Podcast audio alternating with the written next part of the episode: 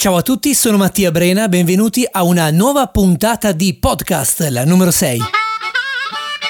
In questa sesta puntata parliamo di tre eh, argomenti, diciamo. Il primo è la notte degli Oscar, il secondo è Luciano Spalletti che ha combinato un bel disastro la scorsa domenica, mentre per il terzo argomento voglio aspettare, ve lo voglio dire dopo. Iniziamo a parlare della notte degli Oscar.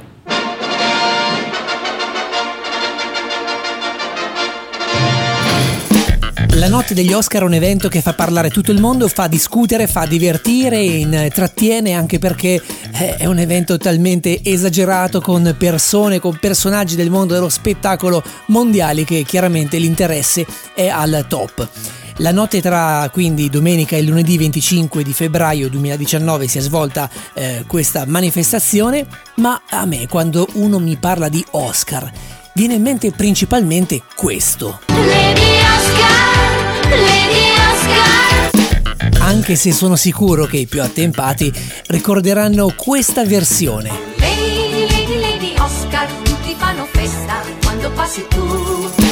Non solo Lady Oscar eh, viene evocata quando uno pronuncia la parola Oscar, io sono sicuro anche in questo caso che moltissimi di voi associano appunto la parola Oscar a lui. Io non ci sto. Torniamo a parlare della manifestazione, la consegna dei premi Oscar, però non voglio parlare dei vincitori, dei vinti, di quello che è successo, voglio solo concentrarmi su Lady Gaga e Bradley Cooper.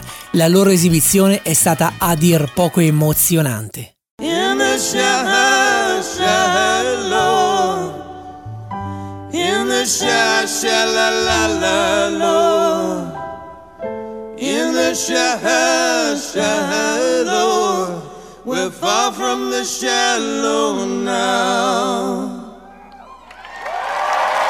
Però quando si parla di premiazione durante la notte degli Oscar, perché a nessuno viene in mente questo?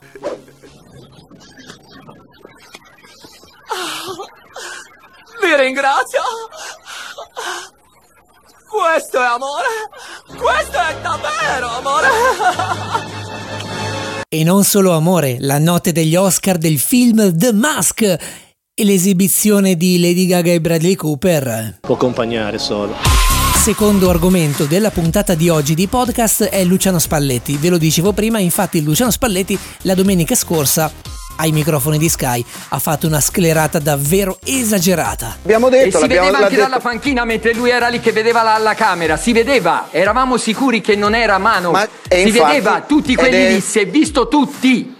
Ed è esattamente quello che abbiamo detto eh no, qua. Potrebbe Luciano. essere, potrebbe essere, non potrebbe, potrebbe essere niente. Questo era soltanto un estratto di quello che è successo. Infatti, il filmato dura 20 minuti circa. Lo trovate su YouTube se lo cercate. Ma io comunque vorrei riassumere quello che Luciano Spalletti ha detto.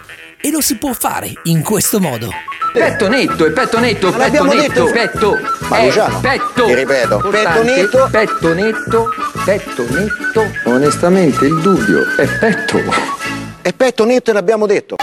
Sta cosa del petto netto mi ha proprio colpito, tant'è che sono andato a cercare se altre persone, oltre a me, sono state folgorate così tanto da petto netto eh, questa ricerca che ho fatto l'ho fatta su Twitter. Iniziamo dal tweet dell'utente Vivinter News che non fa battute ma scrive di pancia. Caressa caro, ti è andata bene. Che se ci fosse stato Morigno ti avrebbe ricordato quando esultavi per il gol di Tony contro l'Inter. Spalletti fin troppo educato, ma mi è piaciuto tanto. Su Twitter è una web star. L'avrete sicuramente visto in qualche modo da qualche condivisione perché quello che scrive Press Moratti è sempre molto particolare. Si è calmato, non si è scusato, ma intanto ha detto a Caressa quello che tre quarti d'Italia vorrebbe dirgli. In più ha dato del paraculo a Pioli. Finalmente qualcuno che ha le palle. Yabuki Jojo è suo il tweet che andiamo a leggere adesso. Parliamo di tormentoni. Petto netto è il nuovo a un bidone dell'immondizia al posto del cuore. Continuiamo a cavalcare l'onda di pettonetto con l'utente Romis Gro. Vieni da me a mangiare il mio pettonetto di selvaggina e poi sprofondiamo l'uno nell'abisso dell'altro. E come ultimo tweet voglio condividere con voi ciò che ha scritto l'utente Gerrilor. Spalletti dal macellaio. Mi dia del pollo. Ali o cosce. Pettonetto. Anche a voi questo tweet ha ricordato molto questa pubblicità? Vabbè dai, petto coscia? Coscia. Peccato tutto petto. Terzo argomento di questa sesta puntata di podcast non c'è, non c'è nel senso che non sono successe cose particolari da parlarne, approfondire, eccetera. Quindi quello che ho fatto è stato cercare 5 micro notizie e ve le racconta Giorgio Dastice.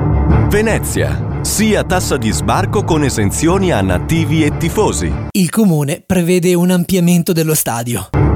La dieta del sesso spopola. Come perdere peso in vista della prova costume. Condizione necessaria è fare sesso, almeno in due. Uomo di Neanderthal. Camminava eretto proprio come gli umani di oggi? Esatto, è l'uomo moderno che cammina gobbo, chinato sul suo smartphone. Giornata mondiale della lentezza. Sette motivi per celebrare una lenta colazione. Un buon motivo per far colazione veloce invece è arrivare in tempo al lavoro. Le persone basse sono le più aggressive alla guida. Io invece sapevo un'altra cosa sulle persone basse. Uomo basso, tutto casso. La sesta puntata di podcast finisce qui, grazie per essere stati all'ascolto e o alla visione, io sono Mattia Brena, alla prossima!